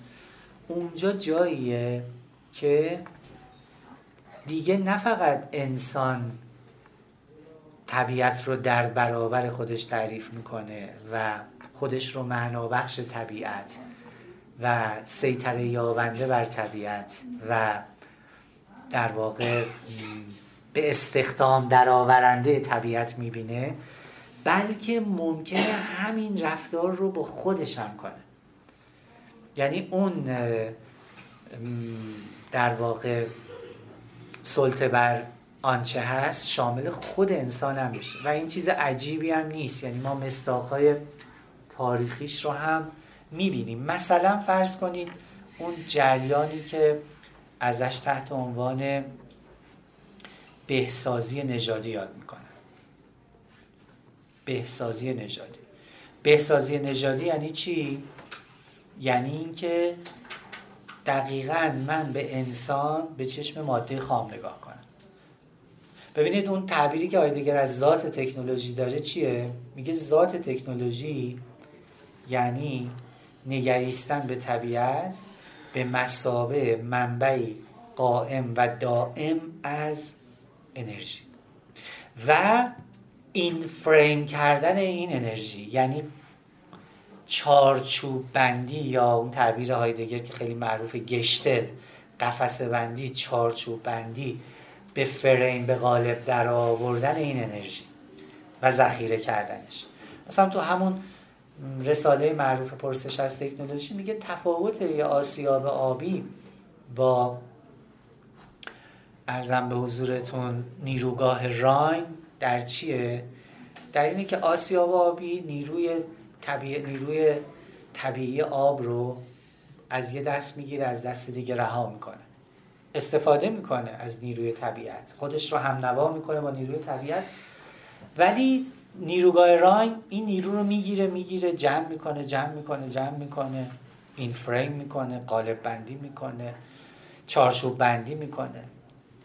این تفاوت از دیگر خیلی مهمه. حالا الان من یاد این چیز افتادم این فیلم رویاهای کروساوا رو دیدید؟ چند تا اپیزوده یه اپیزودش هست که حالا یک شاید اوتوپیایی رو یا اوتوپیای روستایی رو ترسیم می‌کنه که اتفاقا اونجا خیلی توی نماهای مختلف خیلی آسیابای آبی فراوانی اونجا حضور دارن و همچنان در حال کار است. در صورت این تمایز برای هایدگر خیلی خیلی مهمه. خب حالا اگر این این فریم کردن این چارچوب بندی یا به تعبیر این هیئت بخشی شامل حال خود انسان بشه چی میشه؟ اینجاست که در واقع خطر نهفته است. اینجاست که مخاطره تکنولوژی نهفته است. ببینید خیلی بحثا درباره تکنولوژی شده درباره فلسفه تکنولوژی. تو حوزه مختلف خیلی کار شده. من فقط می‌خوام دعوتتون کنم به اینکه در اون نگرش شاید نگرشی که بیشتر تبلیغ میشه و گفته میشه که خب چه عیبی داره که مثلا خب تکنولوژی همینجور پیشرفت کنه دستگاه جدید نمی‌دونم. همینجور بریم جلو بریم جلو بریم جلو. می‌خوام فقط یکم فکر کنید بهش و دست کم تردید کنید. چون هستن کسایی که معتقدن ما نیازی نداریم به اینکه هی دستگاهامون رو دقیقتر پیچیده تر و کاراتر کنیم. نه لزوما از منظر زدیت با مثلا تکنولوژی بلکه از این منظر نگاه می‌کنن که این روند روندیه که لزوما به معنای بقای ما نیست. یعنی ما نباید فکر کنیم هرچی تکنولوژی پیشرفته تر شد شانس بقای ما بر کره خاکی بیشتر خواهد شد. لزوما اینطوری نیست. چون ممکنه در واقع به یه جایی برسیم که خود اون تکنولوژی حالا غیر از اینکه مثلا بحثایی که درباره هوش مصنوعی هست که اونم بحثای خیلی مهمیه خود اون تکنولوژی در واقع دایره عمل ما رو تنگ کنه و خود ما بدل بشیم به ماده خام اون تکنولوژی. بازم به یه فیلم ارجاعتون میدم 2001 یک اودیسه فضایی استنلی کوبریک که خب اون نمونه بارزی از اینکه چطور در واقع جای این سلطگر داره عوض میشه دیگه. چطور تکنولوژی داره کم کم سلطه خودش رو اعمال می‌کنه و به نحوی با حیات و ممات ما در واقع داره سر و کار پیدا می‌کنه. ولی به هر صورت اون چیزی که مثلا توی فرض کنید مهندسی ژنتیک می‌بینیم یا حتی تو بعضی از علومی که ناظر به دستکاری ژنها یا جنین ها هستن می‌بینیم این چیزی نیست که به راحتی بتونیم از کنارش رد بشیم. یعنی فقط به چشم یک پیشرفت علمی بهش نگاه کنیم. نه پرسش های فلسفی جدی برمیانگیزه. توی این چارچوب در واقع این امکان هست که حتی تجربه های هنری ما هم مورد انواع اقسام دستکاری های تکنولوژیک قرار بگیرن. ببینید ما امروز یک مبحثی داریم به نام نوروستتیک حالا ترجمهش یکم دشواره بگیم. عصب زیبایی شناسی مثلا. زیبایی شناسی عصبی که نمیشه گفت چون دلالت های دیگه ای داره. خب ببینید یکی از چیزهایی که توی نوروستتیک مطرحه اینه که یعنی تو دو مقام مطرح هست این بحث. یکی این که وقتی ما تجربه های زیبایی شناختی رو از سر میگذرونیم اون در واقع زیر ساخت اون پایه فیزیولوژیکی تجربه ما متحمل چه چیزایی میشه؟ یا چه ویژگی هایی داره؟ وقتی ما یه امر زیبایی رو می‌بینیم یا یه امر والایی رو می‌بینیم یا یه امر پیکچرسکی رو می‌بینیم در ساختار مثلا نورون های ما ساختار عصبی ما ساختار کلا فیزیولوژیک ما چه اتفاقی میفته خب این بچه توصیفی ماجراست. ولی یه بچه تجویزی هم می‌تونه پیدا کنه دیگه درسته؟ یعنی ممکنه ما به اتکای دانشی که در این زمینه به کف میاریم بخوایم دستکاری کنیم اعصابمون رو تجربه های استتیکیمون رو. درسته؟ اینایی که تو این زمینه کار می‌کنن ممکنه به جایی برسن که مثلا فرض کنید با خوردن یه دارو یا با دست فلان دستکاری توی ساختار مغز ما همون تجربه رو از سر بگذرونیم که با دیدن یه امر زیبا از سر میگذرونیم یا با دیدن یه امر والا. یا برعکسش امر زیبا رو طوری تجربه کنیم که انگار یه امر زشتی رو تجربه کرد. هزار و یک اتفاق اینطوری می‌تونه بیفته دیگه. باز به تعبیر هایدگر در جای میگه که وقتی که علم روندهای مغزی رو ثبت می‌کنه بر سر اون درخت به گل نشسته چی میاد؟ می‌دونید؟ این تفاوت دو تا مواجهه هستا یه مواجهه مواجهه که سعی می‌کنه کل تجربه ما رو در ضبط و مهار خودش در بیاره. به تجربه ما به مسابه ماده خامی نگاه کنه که این ماده خام رو میشه دستکاری کرد میشه این شکل رو بهش بخشید میشه اون شکل رو بهش بخشید میشه اصلا حذفش کرد. یعنی ممکنه فرض کنید یه سایبورگی خلق بشه که اصلا تجربه استتیکی نداشته اصلا چیزی به نام زیبایی تو جهانش وجود نداشته باشه. معنا نداشته باشه. ممکنه دیگه. انواع اقسام دستکاری ها و جرح و تعدیل ها ممکنه رخ بده. اما از اون طرف و در واقع یک جوری هنر بدل بشه به یک ماده خامی برای یک جور چارچوب بندی برای یک جور enframing برای یک جور Gestell برای یک جور قالب بندی. و خود تجربه هنری ما هم دستخوش چنین حالتی بشه. اینا سوالای خیلی جدی یا؟ یعنی امروزه که ما می‌دونیم مثلا بحث های مربوط به نورو استتیک انقدر داره پیشرفت می‌کنه اینا سوالاییه که باید خیلی بهشون فکر کنیم. یعنی می‌دونید خیلی وقتا ما در وضعیت تعارض بین دو تا ارزش ممکنه قرار بگیریم ممکنه یه ارزش ارزش حقیقت جویی باشه. بگیم خب ما دوست داریم تا تهش بریم. ببینیم تا کجا می‌تونیم بریم. تا کجا می‌تونیم ساختار مثلا فیزیولوژیکمون رو بشناسیم. ساختار عصبی خودمون رو بشناسیم. ساختار مغزیمون رو بشناسیم. و و و. خب این میل خیلی میل قوی هم هست دیگه. یعنی تمام این آزمایشگاه ها و نمی‌دونم مراکز تحقیقاتی. دست کم یکی از انگیزه هاشون اینه. حالا انواع اقسام منفعت هم کارشون هست. ولی یه انگیزه هم اینه دیگه که بریم جلو. بریم جلو ببینیم تا کجا می‌تونیم. ولی این بریم جلو نکته اینه که ما نباید این رو به خودی خود مفروض و مسلم بگیریم. یعنی بگیم خب مگه غیر از اینه؟ مگه کیه که دوست نداره حقیقت دوست باشه؟ کیه که دوست نداره معرفت دوست باشه؟ عشق به معرفت ارسطو اول جمله اول کتاب متافیزیک خودش رو اینجوری آغاز می‌کنه. همه آدمیان بنا به طبیعتشون جویای دانستنن. مایل به دانستنن. میل به دانستن دارن. میل به دیدن و دانستن دارن. خب ولی قضیه به این سادگی نیست. یعنی خیلی وقتا بخشی از ارزش های ما با ارزش های دیگه در تعارض قرار می‌گیرن. یعنی مثلا فرض کنید خیلی از بحثایی که الان درباره کلونینگ یا شبیه سازی مطرحه حاصل تعارض دو تا ارزش دیگه. یعنی از یه طرف ما ارزش معرفتی داریم از اون طرف ارزش های اخلاقی هم داریم. تا کجا میشه پیش رفت این شبیه سازی واقعا تا کجا اخلاقیه؟ و خیلی چیزهای دیگه ای که توی این حوزه مطرح هستش. به صورت اگر حالا برگردیم به حوزه زیبایی شناسی بحث هایدگر اینه. یعنی ما رو دعوت می‌کنه به اینکه هنر رو به جای اینکه بخوایم زیل علم و تکنولوژی تعریفش کنیم خب بیایم در چارچوب اون پس زمینه ای که زیست جهان ما رو تشکیل میده در جهان بودن ما رو تشکیل میده ببینیم. و وقتی اینجوری به هنر نگاه می‌کنیم هنر از دیده هایدگر بسیار بسیار پروپیمان میشه.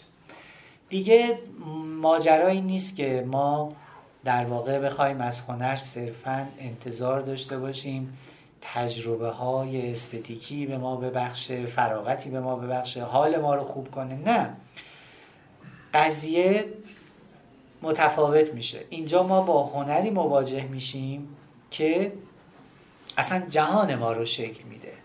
جهان ما رو بر ما آشکار می‌کنه.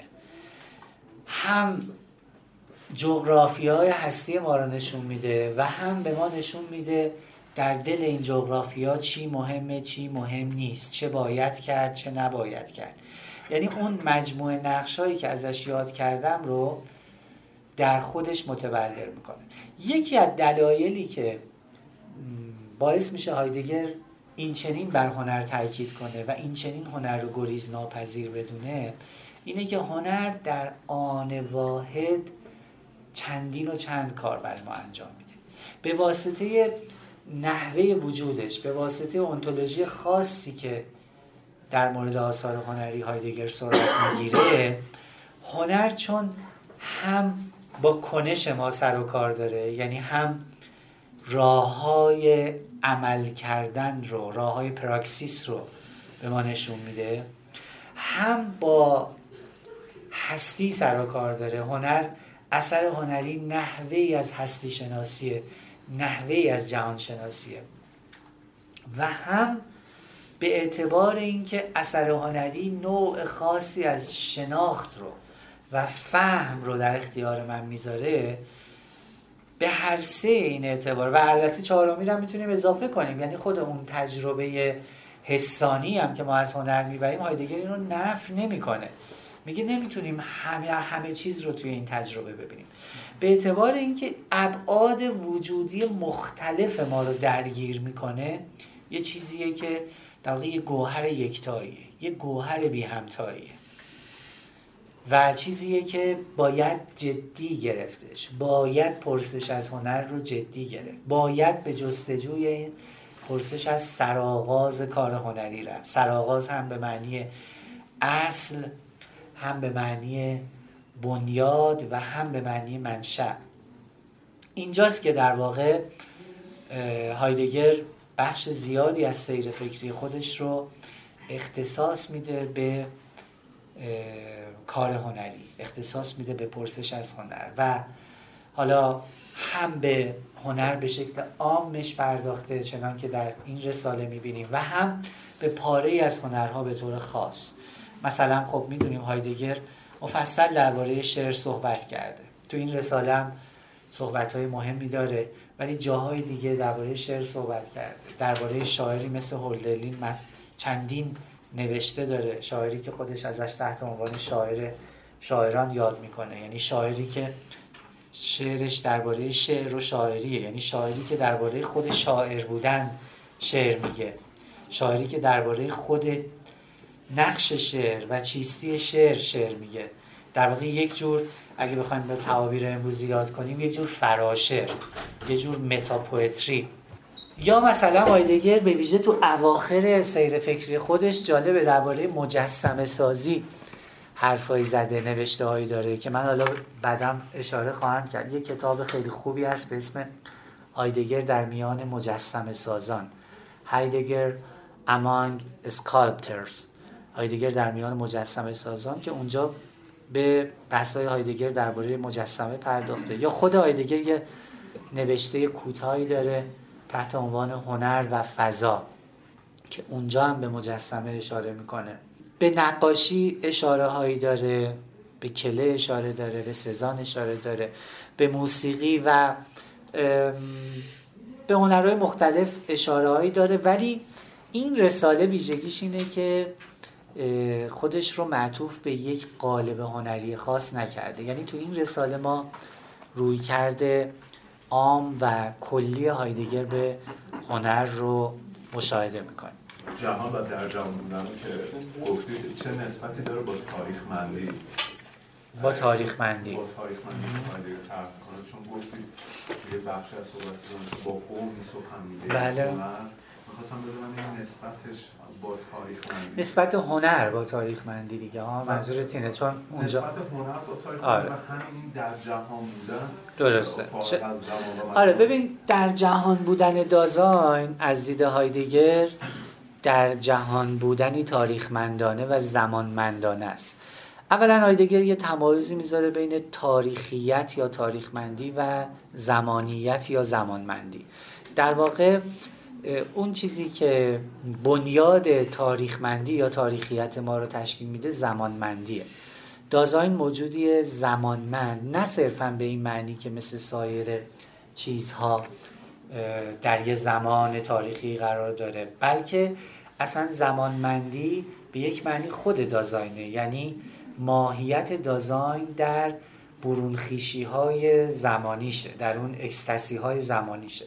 اگزیستانس در واقع تعبیر دیگه ای که آیدگر برای دازاین به کار می‌بره به این اعتبار اگزیستانس یعنی برون ایستایی تحت لفظی که دازاین می‌تونه در واقع نسب... در واقع سه تا اگزیستانس یا برونخیشی زمانی داشته باشه. ناظر به گذشته ناظر به حال و ناظر به آینده.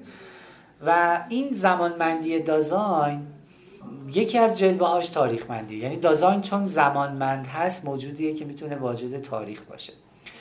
بعضی موجودات هستن درون زمانند ولی مثل سنگ مثل چوبی که درون زمانه ولی تجربه زمانی به معنایی که دازاین داره نداره. ولی بعضی از موجودات در زمانن در به همون معنای هایدگری کلم. بنابراین در جهان بودن ما به شدت در جهان بودن تاریخمندانه است و از اینجا در واقع میشه باز پلی زد به بحثی که هایدگر داره درباره سنت درباره گذشته درباره بودگی امر گذشته که در حال من هم حضور داره و اهمیتی که تاریخ برای دازاین داره. در واقع ما وقتی از دازاین صحبت می‌کنیم و از در جهان بودنش صحبت می‌کنیم از موجودی داریم حرف می‌زنیم که جهانش هم جهان تاریخیه. جهانیه که بهش فرا داده شده. یعنی اون مفهوم تردیشن فرادهش اینجا اهمیت پیدا می‌کنه. اما خب در خصوص هنر هم تو این رساله بحثای جالبی شده درباره رابطه هنر و تاریخیت که بهشون خواهیم پرداخت. فقط اینجا اشاره می‌کنم چون پرسیدی تفصیلش رو می‌ذاریم برای بعد. هایدگر معتقد اثر هنری فراتاریخی افسانه است.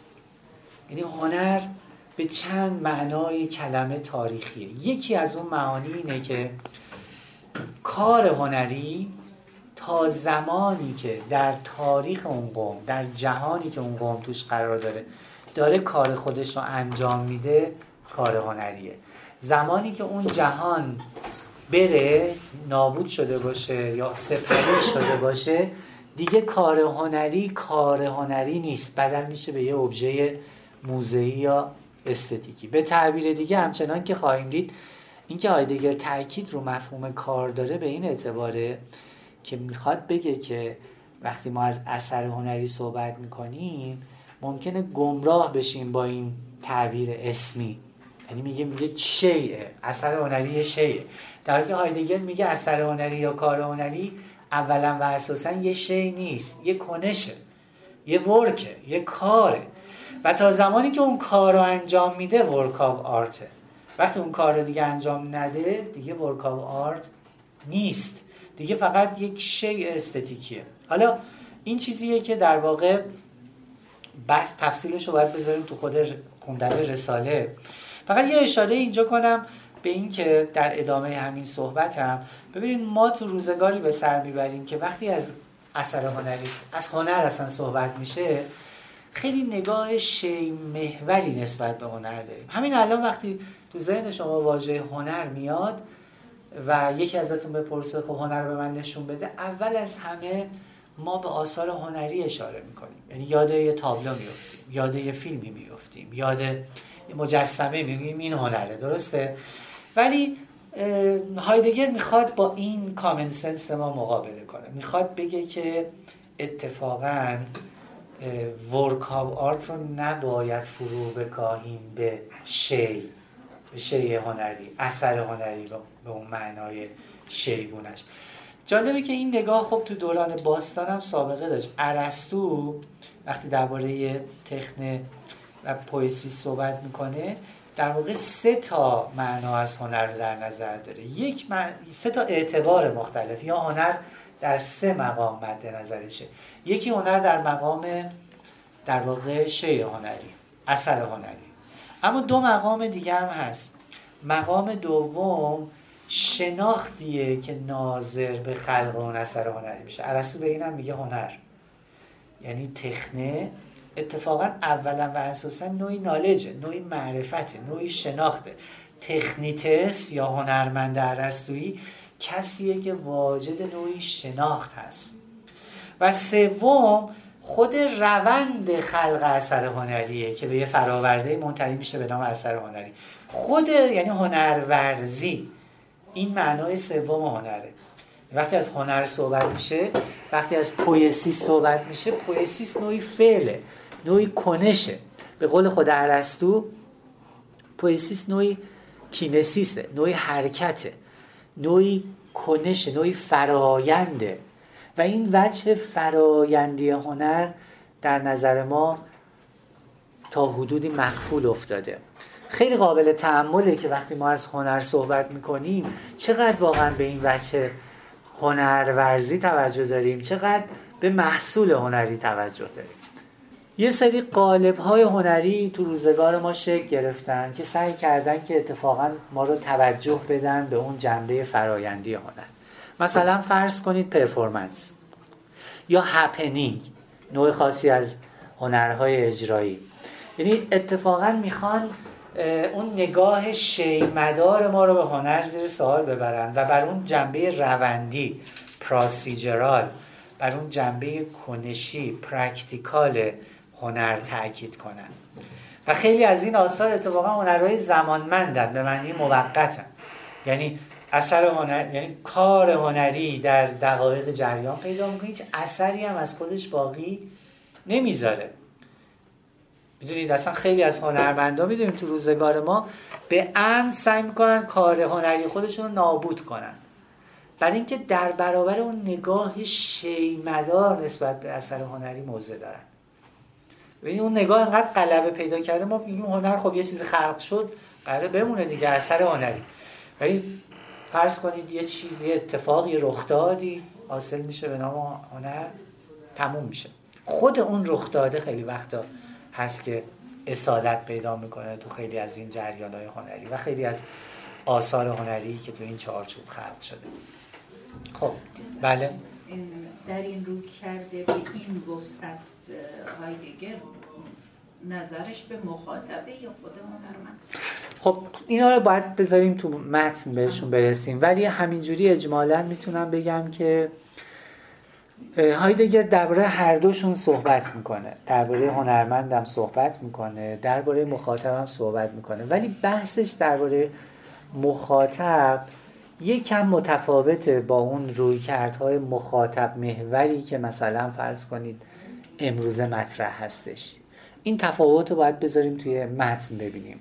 ولی می‌خوام اگه اجمالا بخوام پاسخ بدم به هر دو توجه داره.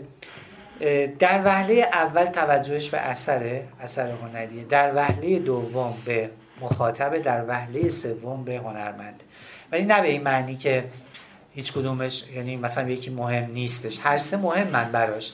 ولی عمده بحثاش عمده بحثاش ناظر به کاریه که خود اثر هنری انجام میده. کاری که خود کار هنری انجام میده.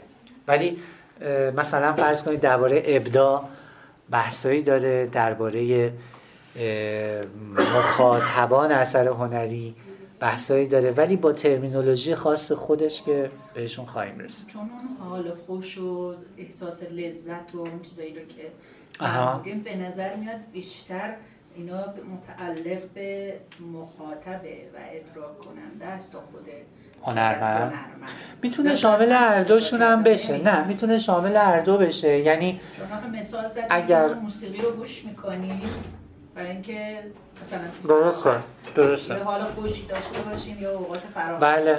ولی خود هنرمندم ممکنه تو همین چارچوب اثر خودش رو خلق کنه. یعنی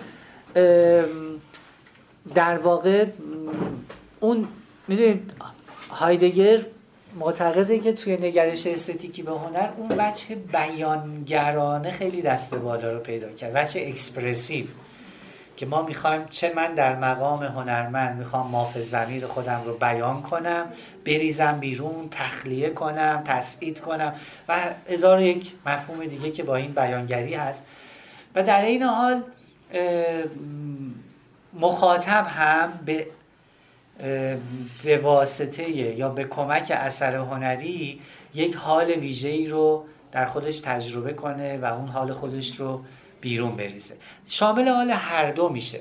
به خاطر همین نقدی که هایدگر بر نگرش استتیکی داره فقط ناظر به مخاطب نیست. می‌تونه شامل حال هنرمندا باشه. و حتی شامل حال کسایی که در واقع توی نهاد هنری کلا به سر می‌برن. شامل حال موزهدار هم می‌تونه بشه. شامل حال نمایشگاه گردان هم می‌تونه بشه. بله. آها ببین آره اینجوری با این تعبیر یاد نمی‌کنه. به یه معنی رسالت قائله ولی نه به اون معنایی که فرض کنید مثلا تو نگرش مارکسیستی یا نو مارکسیستی به هنر هست. یعنی می‌خوام بگم که هایدگر اون رسالتی که برای هنر قائله فراتر از صرف دقدقه های اجتماعی یا دقدقه های سیاسیه بلکه رسالت هستی شناسان اخلاقی معرفت شناسانه قائله. می‌دونید؟ یعنی خیلی پروپیمانتر از صرف رسالت. دقیقا. یعنی در واقع به تعبیر خود هایدگر هنر هم به ما می‌تونه. هنر بزرگ یعنی هنری که مد نظرش هست هم می‌تونه به ما نشون بده که ما کجا ایستاده ایم در چه جهانی به سر می‌بریم و هم این که در این جهانی که به سر می‌بریم چی مهمه چی مهم نیست.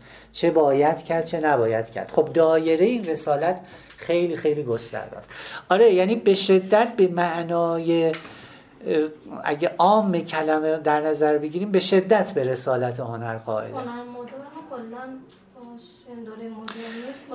بیشتر منتقده ولی حالا ما بعد خواهیم دید. حالا من جلسه بعد توضیح خواهم داد که یک جور امبیولنسی یک جور دو سوگرایی در برخورد آیدگر با هنر مدرن به چشم می‌خوره. یعنی هایدگر حتی میگن که بعد از اینکه کارهای کلر رو دید گفت من باید حالا یه دفتر دومی هم برای رساله سرآغاز کار هنری بنویسم. یعنی چیزی که هست روی کرده کلیش به هنر مدرن و نگاه و نگرش کلیش بیشتر منتقدانه است. ولی در این حال در میان هنرمندان مدرن کسایی رو میابه که باهاشون به نحوی همدلی داره.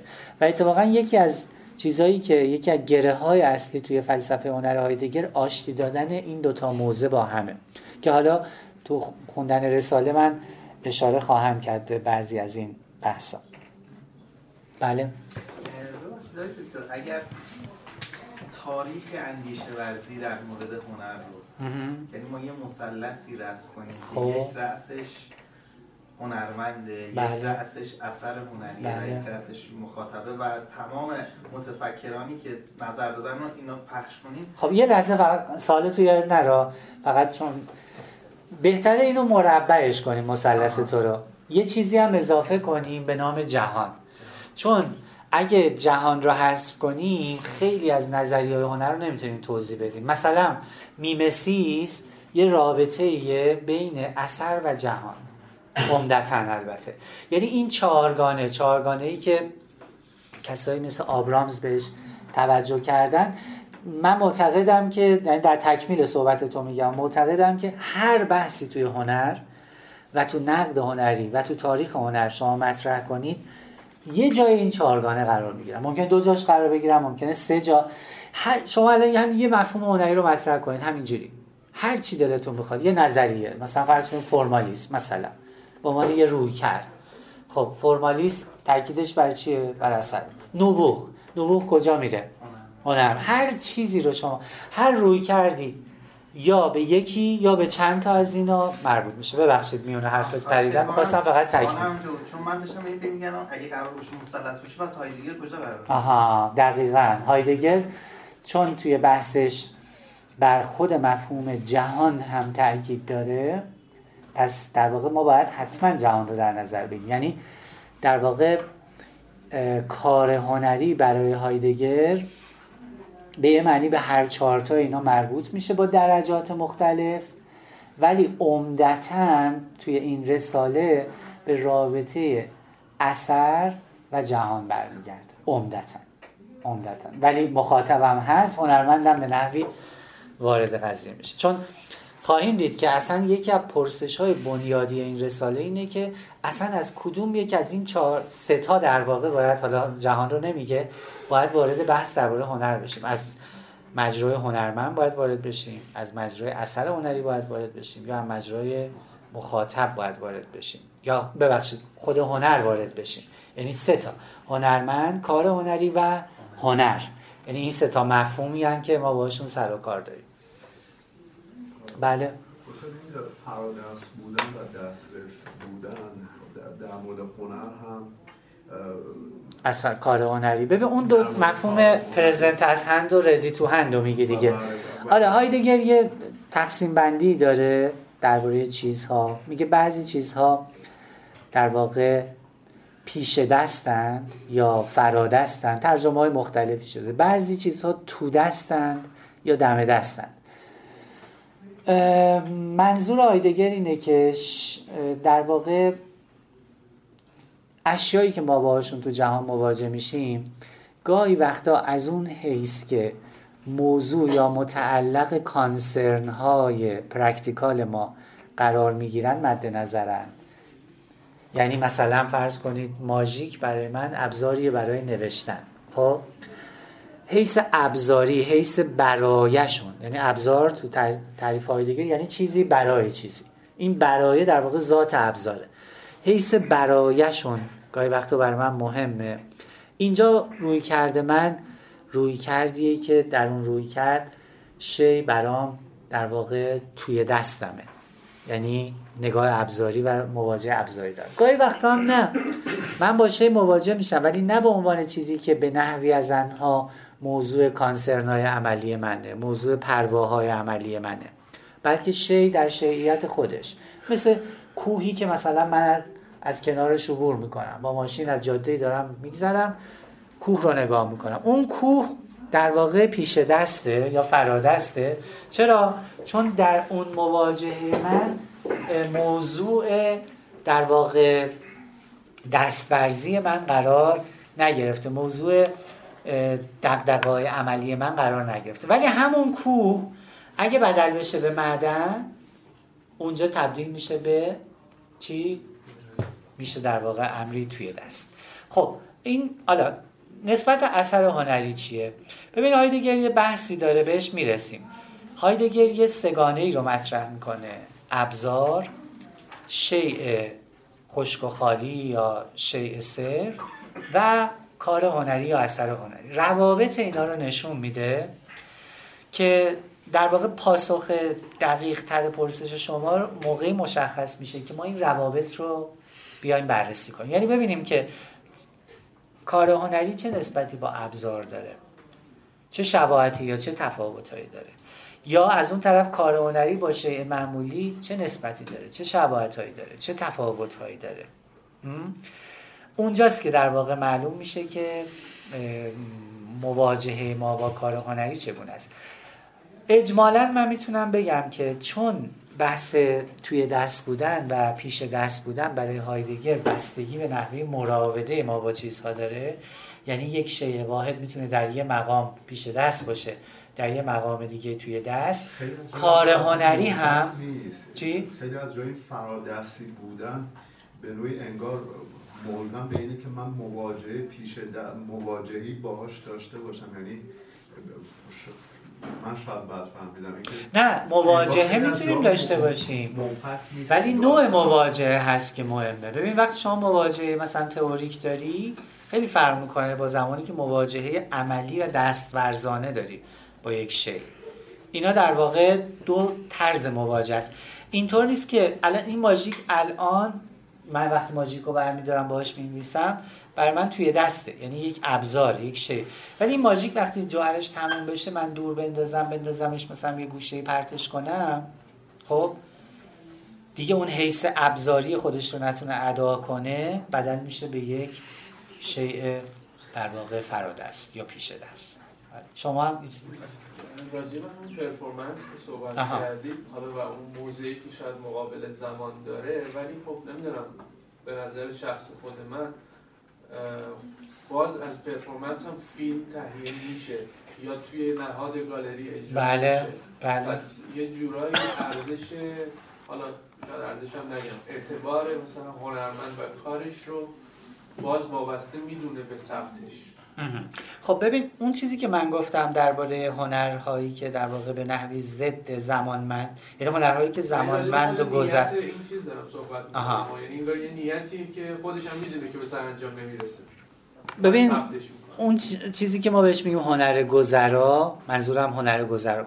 لزوما هم تو پرفورمنس نیست می‌تونه تو قالب‌های هنری دیگه ای هم باشه. بله ممکنه مثلا من پرفورمنسی اجرا کنم و تاکیدم کنم که بیاد از این فیلم بگیری می‌خوام حفظش کنم. ولی میشه در نظر گرفت که کسی هم اثر هنری خلق کنه و اتفاقا مصر باشه که کسی ازش فیلم نگیره. و فقط اون ای که در واقع شاهد اون اثر باشن شاهد اون اثر باشن و اثر بعد از بین بره. بسوزه مثلا. این کارو می‌کنن دیگه. یعنی هیچ نشانی از خودش باقی نذاره. می‌خوام بگم که بعضی هنرمنده هستن که آمدانه این کارو می‌کنن. یعنی اصلا قائلن به اینکه در واقع تاکید کنن بر گذرایی اثر هنری. در پس ذهنشون هم ممکنه خیلی ایده ها باشه. یعنی ممکنه مثلا یه ایده این باشه که نفس گذرا بودن چیزها رو بخوان با اون کار هنری خودشون نشون بدن. ولی اعتبار هنرمند خب. کسب میشه. فکر کنید مثلا یک هنرمندی حالا شاید شاید چیزهایی که دیدیم اکثرا خب کارهایی به شکل سنتی تر داشتن حالا اومده کار بدی کرده. ولی اگه از ابتدا بخواد اینجوری شروع بکنه ببین این اعتبار بستگی به مواجهه مخاطبا داره دیگه. یعنی ممکنه. مثلا فرض کنید یه هنرمندی همه آثارش هم اینجوری خرید یعنی هنر گذرا. همه آثار. و اتفاقا به واسطه این خیلی هم مشهور شده باشه. اصلا می‌دونید چی می‌خوام بگم؟ یعنی اعتبار یه چیزیه که ما بهش میبخشیم دیگه. نهاد هنر بهش میبخشه. ممکنه به بعضی رو ببخشن ممکنه به بعضی نبخشن. چون مثلا فرض کنید اولین هنرمندایی که سراغ این مواجهه رفتن به اعتبار اینکه این, جنس کاری کار بدی بود یه شهرتی بدی بود شهرتی برای خودشون دست و پا کردن. یعنی می‌دونیم که اصلا یکی از ارزش های زیبایی شناختی دوره مدرن خود بداعته. یعنی نفس این که یه کسی یه جوری کار کنه که بقیه کار نکردن می‌تونه برای هنرمند شهرت بیاره حتی ارزش هنری ایجاد کنه. خب ارزش خب. امکان باز تولیدش نه دیگه نیست. رو از نه نقد می‌تونه باشه. چرا؟ امکان نقد هست چون ممکنه مثلا کسایی شاهد خلق اون اثر هنری باشن. دربارش نقد ولی سالهای بعدش. خب باشه نه نقده که سر جاش میمونه. اثر از مثل اینه که مثلا الان ما خیلی از نقدا داریم در مورد خیلی از آثار هنری که خود اون آثار از بین رفتن. یعنی حالت مختلفی براش قابل تصور هست. ببخشید اگر ما بتونیم یه خانش پراگماتیستی از این مفهوم هنر و کار هنری برداشت کنیم از هایدگر آیا رگه هایی از مفاهیم مثل امر والا یا بیلدونگ رومانتیک ها رو توش می‌بینید؟ یعنی هنر بتونه کارکردی داشته باشه به عنوان رساندن انسان به بیلدونگ خودش ببین اون مفهوم بیلدونگ خب می‌دونیم خیلی مفهوم مهمیه در نزد هم رومانتیک ها و هم بعضی از پیدار ها مثل خود گادامر که خیلی به این مفهوم توجه در واقع خیلی هم سخت میشه ترجمهش کرد. شاید بهتره همینجوری بذاریمش. شگیری تربیت خیلی چیزا میشه گفت. آره ببین به معنای در واقع پروپیمان کلمه کار هنری نهایتا برای هایدگری نقش رو ایفا می‌کنه. چون وقتی ما میگیم که کار هنری صرفا برای هایدگر قرار نیست که تجربه های استتیکی به ما بده به من مخاطب بده بلکه قراره که به من نشون بده در چه جهانی به سر می‌برم و در این جهانی که به سر می‌برم کدوم مسیر رو کدوم مسیرها رو باید در پیش بگیرم؟ خب این یعنی به پایدی من توجه داره به تربیت و به شگیری من توجه داره. در واقع افقهای تجربه من رو کار هنری قرار رقم بزنه یا حتی مشخص کنه محدود کنه و گسترش بده دقیقا. بنابراین چرا؟ به این ربط داره به مفهوم بیلدونگ مربوط میشه. بله و در این صورت تکنولوژی نمی‌تونه در کنار این مفاهیم کمک کننده باشه به یک حوزه ساز در زمینه تجربه اثر هنری چجوری یعنی؟ مثلا امکانی که تکنولوژی برای ریپرودیوس کردن یک سمفونی از بتهوون ایجاد می‌کنه برای ما خب. خودش داره رقم میده و گسترش میده تجربه رو که ما می‌تونیم غیر از تالار کنسرت در یک محیط دیگه اون تجربه رو از سر بگذاریم.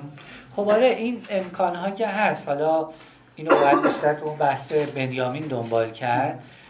ولی برای هایدگر یعنی خیلی به این قضیه خوشبینانه نگاه نمی‌کنه که صرف تکثیر آثار هنری به معنای قنا غنیتر شدن تجربه های هنری ما هستش.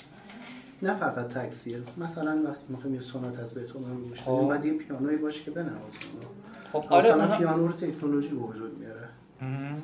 یعنی لازمه یه تولید کار اثر هنری از همون قارنگاره ها نگاه کنیم تا مجسمه ها و غیره و غیره مستلزم داشتن یک حداقل از تکنولوژی در زمان مناسبش بوده. آره هایدگر نمی‌خواد مخالف تکنولوژی نیست. یعنی خودش هم تو اون رساله میگه این تصور که تکنولوژی امر شیطانیه نه مخالف نیست. داره فیلسوفانه پرسش می‌کنه و ما رو دعوت می‌کنه به اینکه تکنولوژی رو جدی بگیریم. و حتی مثلا خودش هم تو انتهای اون رساله بر وجه خطرخیز تکنولوژی که تاکید می‌کنه در این حال میگه هر جا خطری است از قول هولدرلین نجات دهنده ای هم هست. یعنی نمی‌خواد فقط یعنی تکنولوژی ستیز به معنای متعارفش نیست بلکه می‌خواد پرسش از تکنولوژی رو تازه کنه و ما رو دعوت کنه به اینکه تکنولوژی رو یک امر مسلم و مفروض در نظر نگیریم. تکنولوژی متعلق به چه جهانیه؟ چه جوری پدید اومده؟ چه امکانها و چه تهدیدهایی در دلش نهفته است؟ و چگونه برخوردی باید با تکنولوژی داشته باشیم که سکونت انسانی ما بر روی زمین در واقع قنای خودش رو از دست نده. یا بهتره بگیم مایور باشه. چون از دید آیدگر این در واقع سکونت ما الان خیلی آسیب دیده. یعنی ما در واقع از طرف آیدگر فرا خونده میشیم به اینکه مواجهمون با زمین با محیط زیست رو در واقع در پرتو تازه‌ای ببینیم و برامون مسئله بشه برامون سوال بشه. ببخشید وقتی میگیم موزه‌ای میشه اثر هنری یعنی اینکه در خدمت مثلا یه اندیشه قرار می‌گیره در خدمت ایدولوژی قرار می‌گیره مثلا شعر. وقتی زمین ها مثلا زمین های اجتماعی پیدا می‌کنه در مثلا خدمت یه انقلابی قرار می‌گیره اینجا می‌تونیم بگیم موزه‌ای شده این. یعنی نقش هستی شناسانی خودش رو از دست داده. مثلا شعر رو ما اگه بخوایم یه جورایی پدیدار شناسی زبان معنی کنیم وقتی این شعر به جای اینکه به خود زبان ارجاع بده خودش رو می‌خواد ارجاع بده مثلا به شکلی بیانیه در بیاد. یا چیزای اجتماعی رو می‌خواد مطرح بکنه. اینجوری می‌تونیم بگیم آیا این جدا شده از اون نقش هستی شناسانی خودش و موزهی شده این اتفاق؟ منظورت از آره یعنی این, این چیزی که میگی در واقع یک جور شاید ابزاری شدن شی مد نظر یعنی شی به مسابقه آره. ببین به یک معنی یعنی یکی از وجوه موزه شدن ابزاری شدنش هست. یعنی وقتی که کار هنری از دل زیست جهانش برکنده میشه و در دل موزه نهاده میشه بدل میشه به یک وسیله برای یه ابزاری برای دریافت تجربه های استتیکی آره به این معنی موزهی میشه. ولی موزهی شدن یه پدیده ای که صرفا در ابزاری شدن خلاصه نمیشه.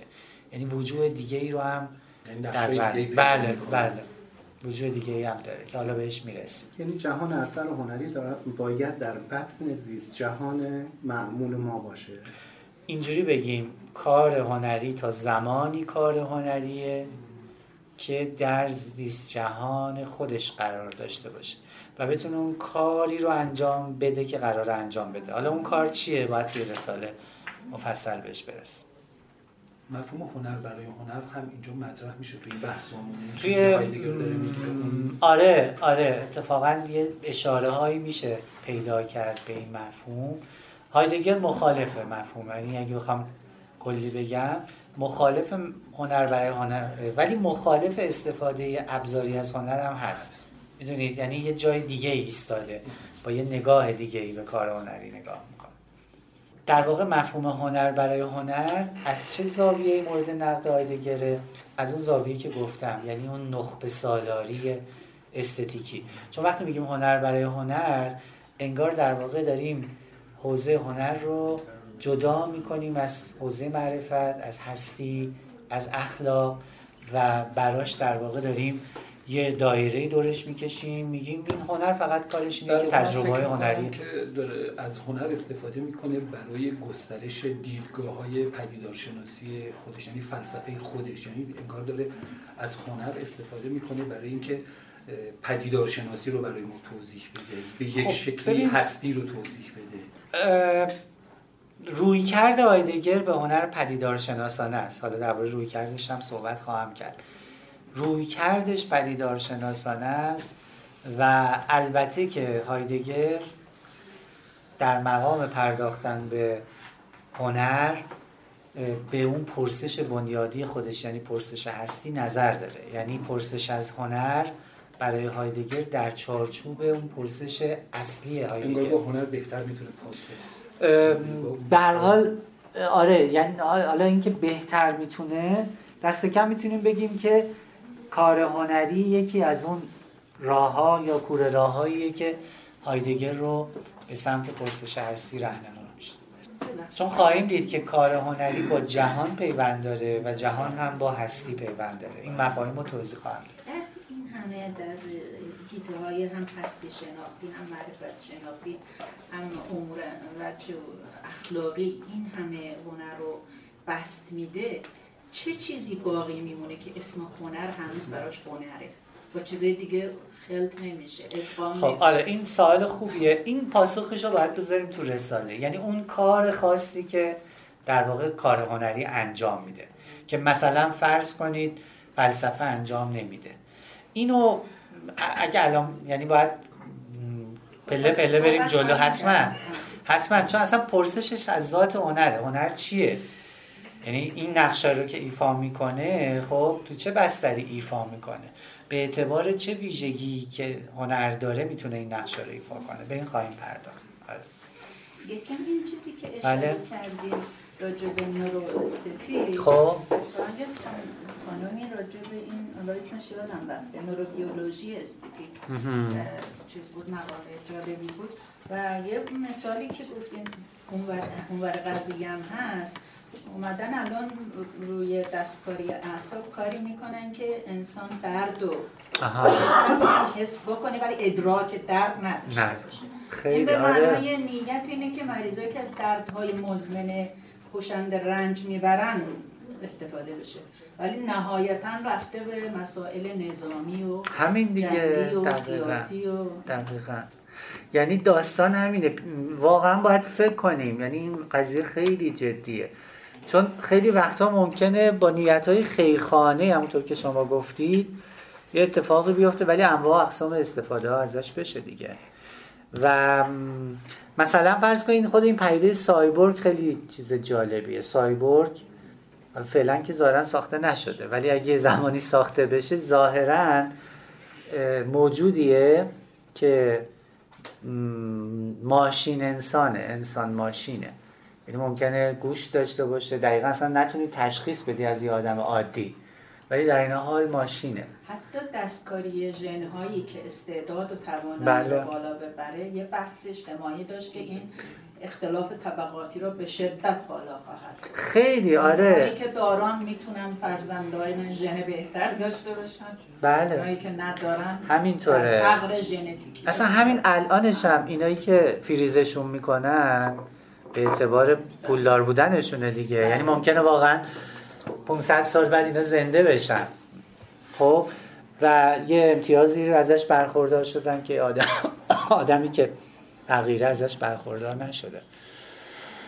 در حال فلسفه هم کار مهمش همینه. یعنی چیزایی رو که شاید مفروض می‌گیریم و مسلم می‌گیریم و مثبت فرض می‌گیریم دست کم در اون یعنی محل پرسش قرار بده. دست کم تردید کنه. و فکر نکنیم که هر نوع در واقع نقدی بر تکنولوژی لزوما از یه موضع محافظه کارانه و از موضع مثلا واپس روانه واپس گرایانه صادر میشه. نه از مواضع دیگه ای هم ممکنه طرح بشه.